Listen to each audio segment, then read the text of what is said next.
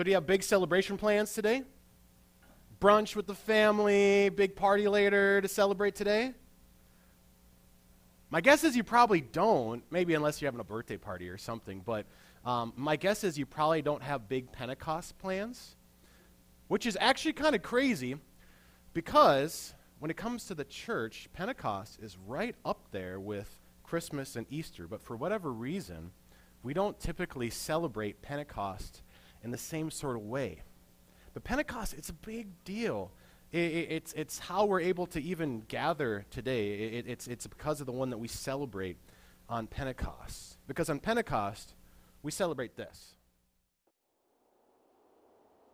Once upon a time, there was a great wind, a mighty life-giving energy that breathed everything into existence, a power that moved along the waters of the deep, the Spirit of God. One day, a group who loved God was praying and meeting, celebrating a Jewish feast with friends and family, unaware of what was going to happen. Heaven was about to pay a visit. A violent wind filled the room where they prayed. Tongues of fire descended, separated, and rested on each of them. The Spirit of God didn't just come near them, the Spirit filled them. And each one began to speak in a foreign language, the many languages of all the people who lived in Jerusalem. All those who passed by marveled at what they saw. How could it be that each one could hear their own native language at the same time? Some claimed it was miraculous. Others scoffed and called them drunk. But Peter stepped forward and boldly proclaimed the truth. What the Scripture described long ago had now come to pass right before their eyes. "I will pour out my Spirit," the Lord told his people. "Your sons and daughters will prophesy. Your young men will see visions. Your old men will dream dreams." Here was the moment. The power of God filled the faithful. The body of Christ rose up, alive and active, equipped and empowered to love God, to love others. The good news continues to be proclaimed. Everyone who calls on the name of the Lord will be saved. And the best news is, for those who believe, the story never ends.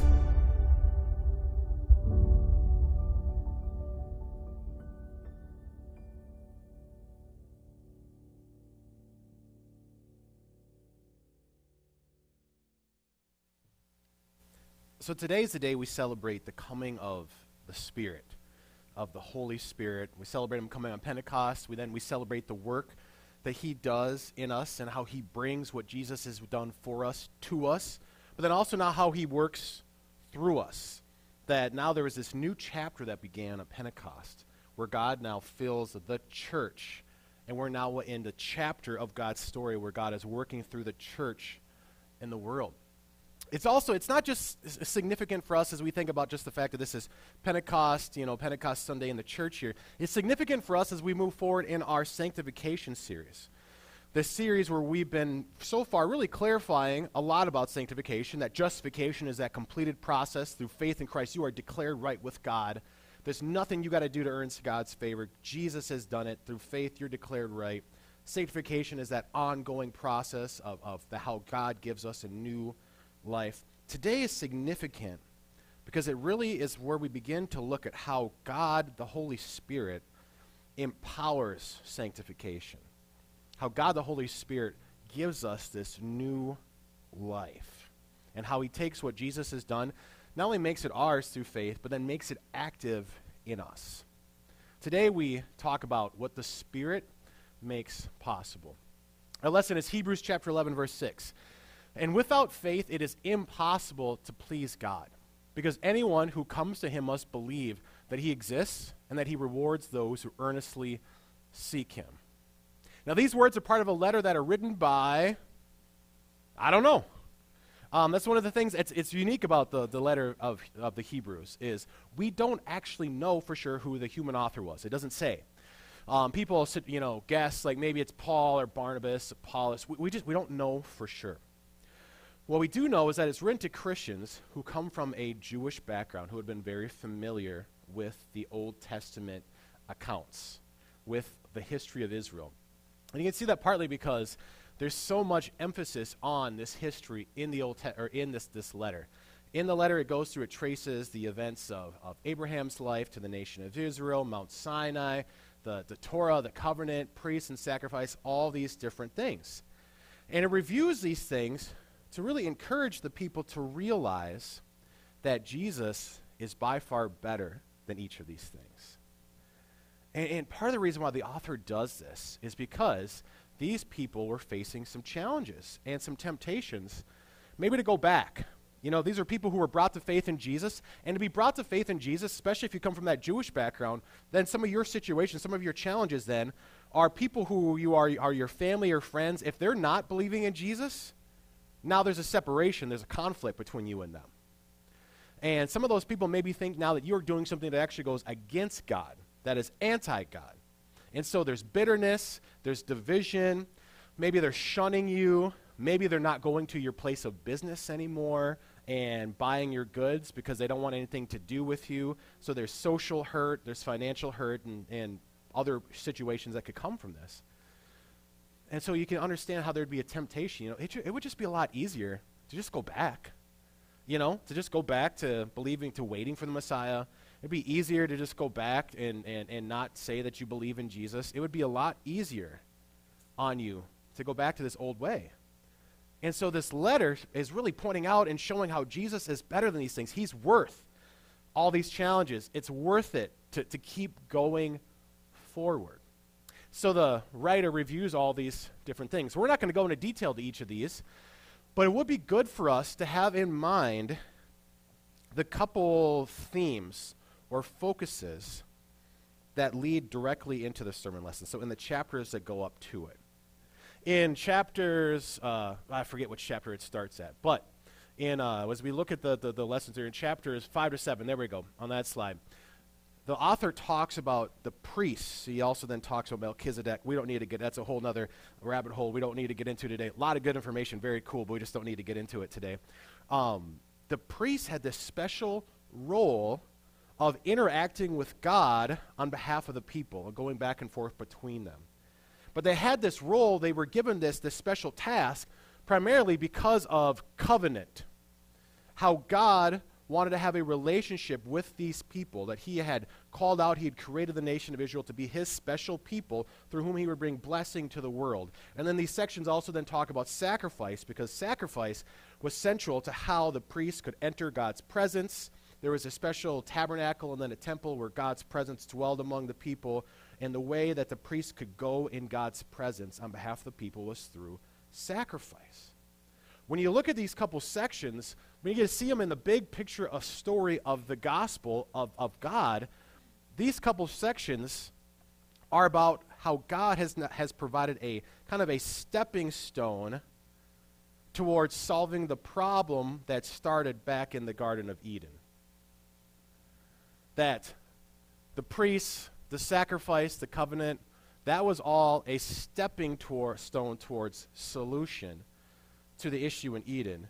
And our lesson today is about how God has now brought the ultimate solution. Where those things were a stepping stone, now you have the reality. The reality has been brought to you.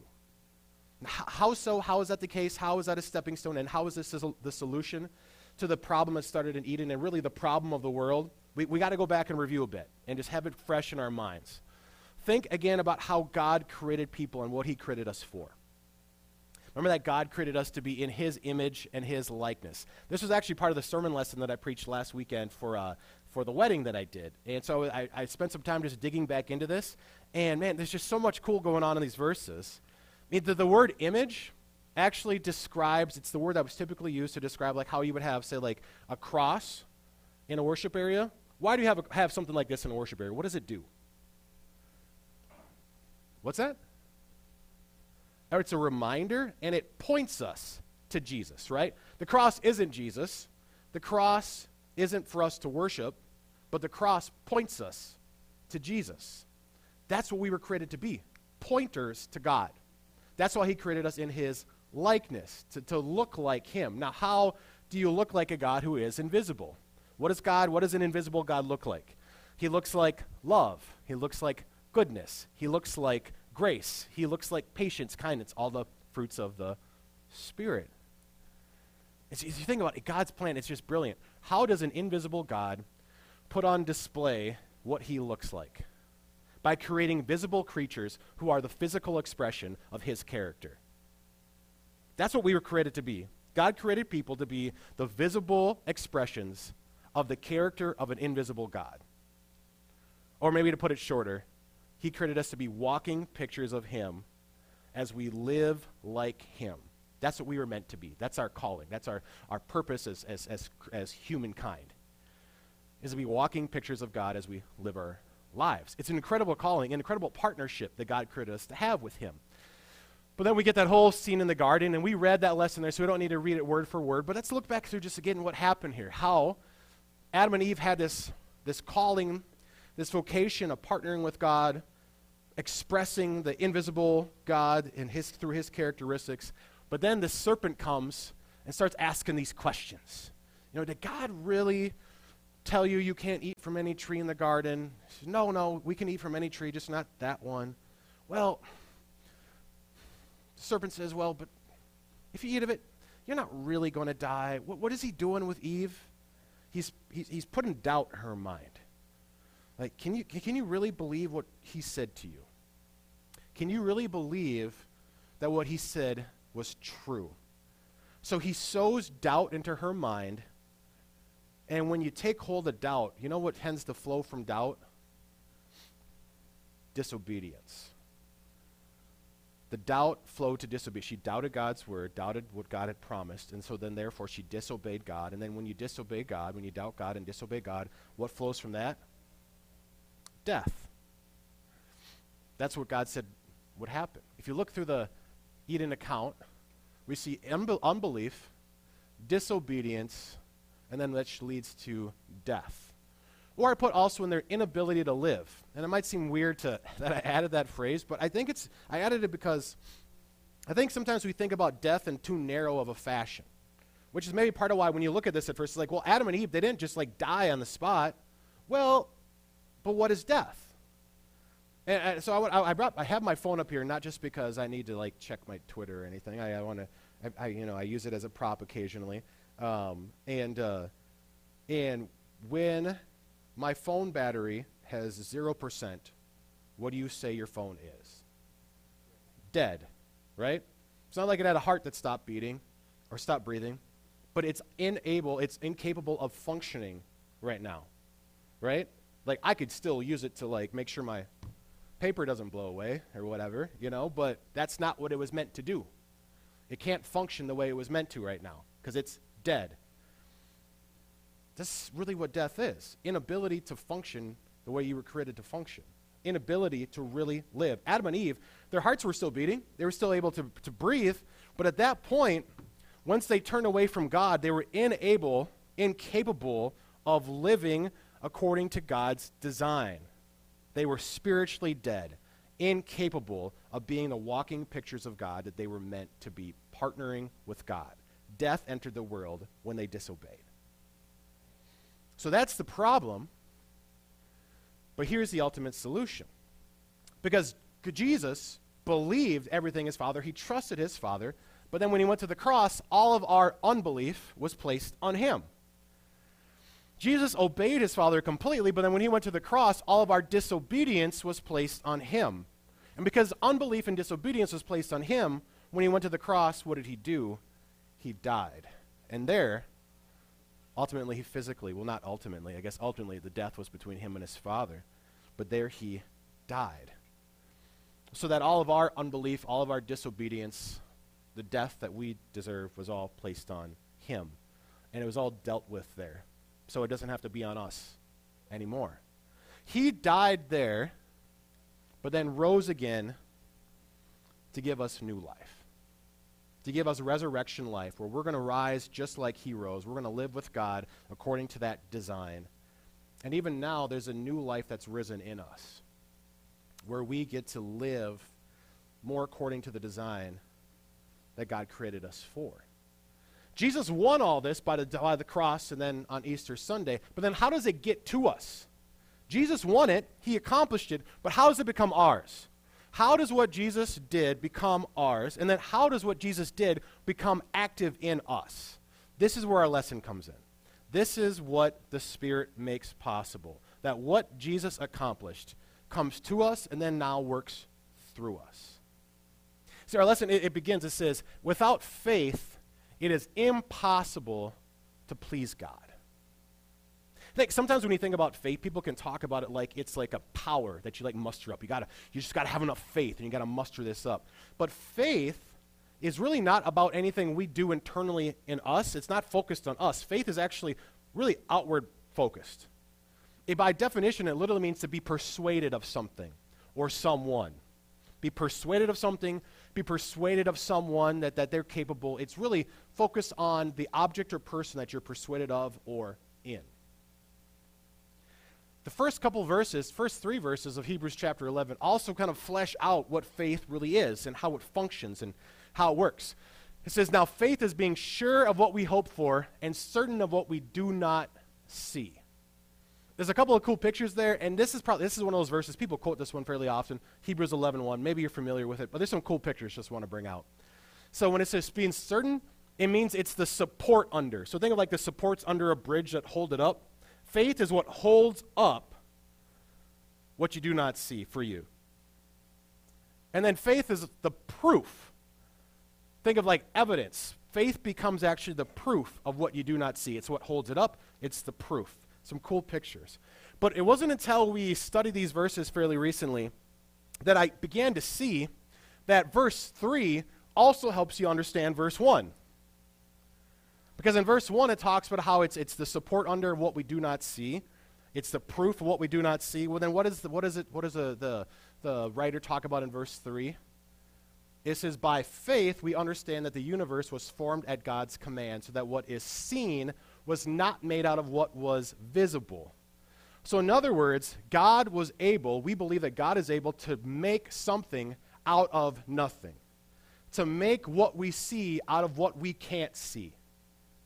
Faith is about believing, is about having the support under and the proof that you don't have to see it for God to do it, that you don't have to be able to see how it works for it to work, that you don't have to be able to see that something is going to happen to know that it's going to happen.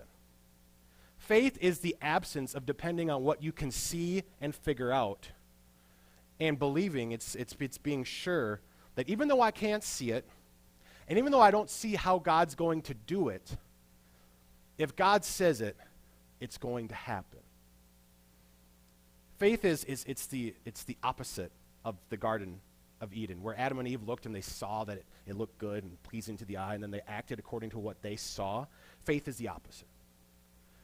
It's no longer depending on what you see or what you see God can do. It's completely absent of that. But how do we get there? I mean, how do you get to where you stop depending on what your eyes can see? How do you get to where you no longer are going by what makes sense to you? I mean, that doesn't seem to make sense, right? Faith at its core, it's the idea that we don't have to have things make sense. We don't have to see it. How do we get there? It's the Spirit. This is what the Holy Spirit makes possible. It's the Holy Spirit who gives us the gift of faith. It's not something that comes from within us. If it came from within us, if it was about us thinking, okay, this makes sense, then it wouldn't be faith. Faith is completely a gift that is given by the Spirit, which is something, again, for us to have clear in our minds, because sometimes we get this wrong idea, or maybe Christians will talk about faith as more like something that, like, you got to make a choice to invite Jesus or to choose Jesus. And it's true. Once you're brought to faith, you get to cooperate with the Spirit and make choices. We're going to talk about that next week. But that initial coming to faith is a gift, because faith by itself is really ultimately about no longer depending on your eyes, but on someone else. Or like Paul says in 1 Corinthians chapter 2, the man without the Spirit does not accept the things that come from the Spirit of God. For they are foolishness to him, he cannot understand them because they are spiritually discerned. The only way to get the things of God is by the Spirit of God. The Spirit gives us faith. And because the Spirit gives us faith, we can begin to explore what the Spirit makes possible. And in our verse, it says that the Spirit makes it possible for us to please God. Now, there's some phrases in here that we want to be careful to understand in the right framework because, and I bring this out because, one, we have a sinful nature, but also I'm becoming more and more convinced that we are still recovering from the Middle Ages church.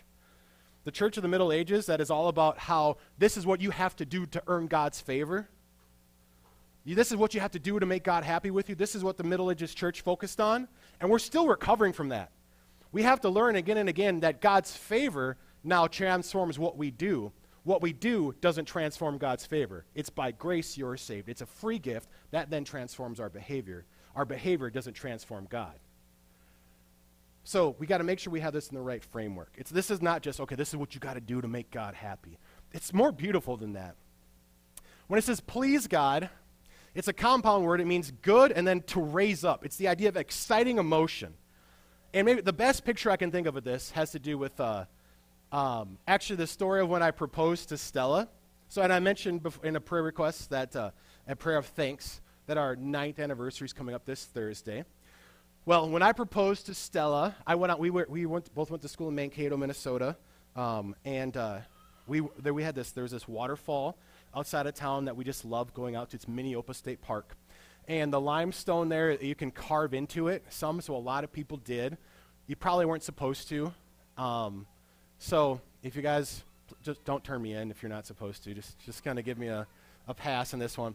So I went down, and I carved Marry Me into the stone. And I ended up, I don't know how well you can see it, but I ended up doing lowercase r's because I discovered that it's a lot harder to carve into that stone than I thought, especially when I was like standing on a rock in the water, and so I'm like, lowercase r's are easier. This will work. I'll do this. Okay. So I carved the Marry Me into the stone. Stella and I walked down to the bottom of the waterfall. We're over there, and I said, hey, look at that. Pointed over there, got down on my knee, and I proposed. And you know what her response was? No. Just kidding. Her response wasn't no. Obviously, we're here. Her response was she jumped, squealed, and was like, whoop, like this. Right? This excitement, this squeal, this hands up, you know, her emotions were raised and she was excited, said yes. Here we are 9 years later, right? This is kind of the picture with God. That this is how you raise up God's emotions. Like, this is not just, this is what you got to do to make God happy with you.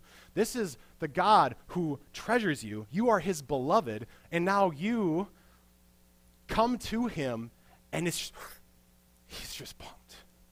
He is so excited. His emotions are raised up. He loves what is happening through faith.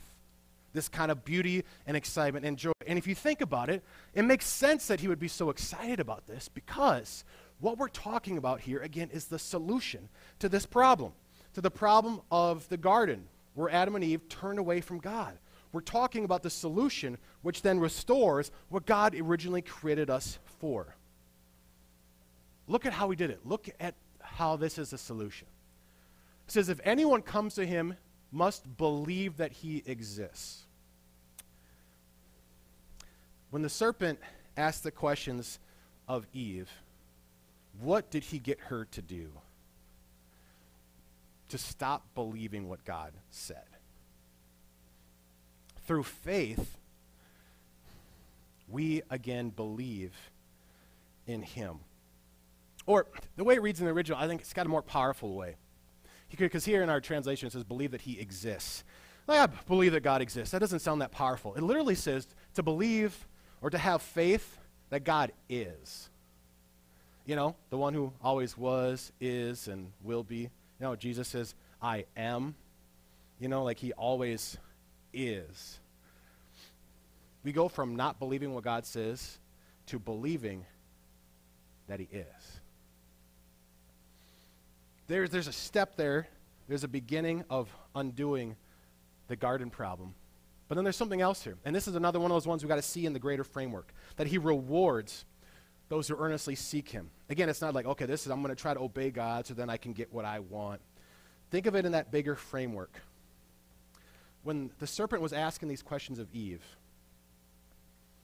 The serpent was getting Eve to question whether God really had her best interest in mind. You know, he said, like, you know, if you take this fruit, you're not going to die. And actually, you're going to be like God. So in other words, by God giving you this command, he's holding out on you. If you really want something better, if you really want to be rewarded, don't listen to God. What does God want us to believe? God wants us to believe, well, in him, that he is.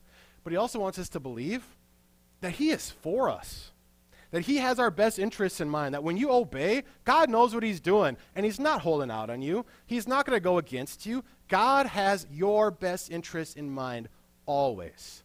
He wants us to believe that he is and that he rewards those who seek him, that he is for you. When you believe that God is, and you believe that God rewards those, that God is for you, that's when you obey God and walk in God's ways. And when you obey God and walk in God's ways, you come to him and you seek him. Remember where we're going in this letter here, this letter to the Hebrews, how there was the priests and then the covenant and the sacrifices and so on. All that was a stepping stone towards renewing partnership, right? When you believe God and you believe that he is for you, then you come to God. And what is renewed? Partnership. In the letter to the Hebrews, it keeps talking about entering into God's holy place, coming back and being there with him, being with God. God always created us and wanted us to be able to come into his presence, to be there with him, to partner with him, to live with him. This is what God just loves. He loves when we believe that he is. He loves when we trust that he is for us. And he loves that when we come to him and we live with him and then we partner with him. This is what faith makes possible. He takes unbelief and turns it into belief. He takes disobedience and turns it into obedience. And he takes death, that inability to live, and he gives us now the ability to once again live. To live with God forever and begin to live partnering with God now. He gives this to us. He makes this possible because he gives us faith.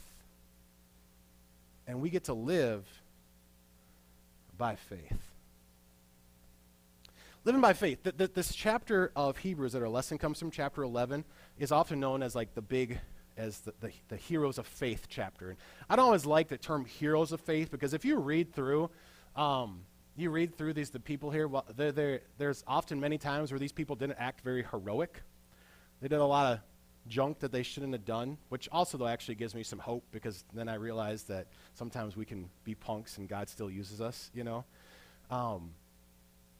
But with these people, there's these examples of how by faith, in the midst of uncertainty, there were times where they really stepped forward and God used them in beautiful ways as a part of his plan. That by faith, God accomplished incredible things through them. That in the face of uncertainty, they would step forward, not trusting just what they could see, not looking for what they could see, but looking for something that was to come, not from this creation, but from God. The context of this chapter is about how faith is something now we get to live by and how that then transforms how we live. And if those people had that opportunity to be part of God's plan as they looked ahead to the coming of the Savior, how much more do we have it today as we celebrate Pentecost and we celebrate the fact that the Savior's come, that Jesus has died for our sins. We know we're right with God and we know how he did it. It's through Jesus. When we know that resurrection is real and Jesus did it and resurrection is our future and new creation is our home, how much more now when we know that the Spirit has come and not only brought what Jesus has done to us, but now is working through us. We get to live by faith. We get to live not based on what our eyes can see, or how we can see how God will work things out. We are living for something that we don't see right now. But faith is the support under, the proof of that which we do not see. When we live by faith, when the Holy Spirit works in us and gives us faith, we have a new life of living for what we do not see. And when we live believing that God can bring anything out of nothing and that God is going to give us what we do not see, it's amazing to think what God the Spirit makes possible.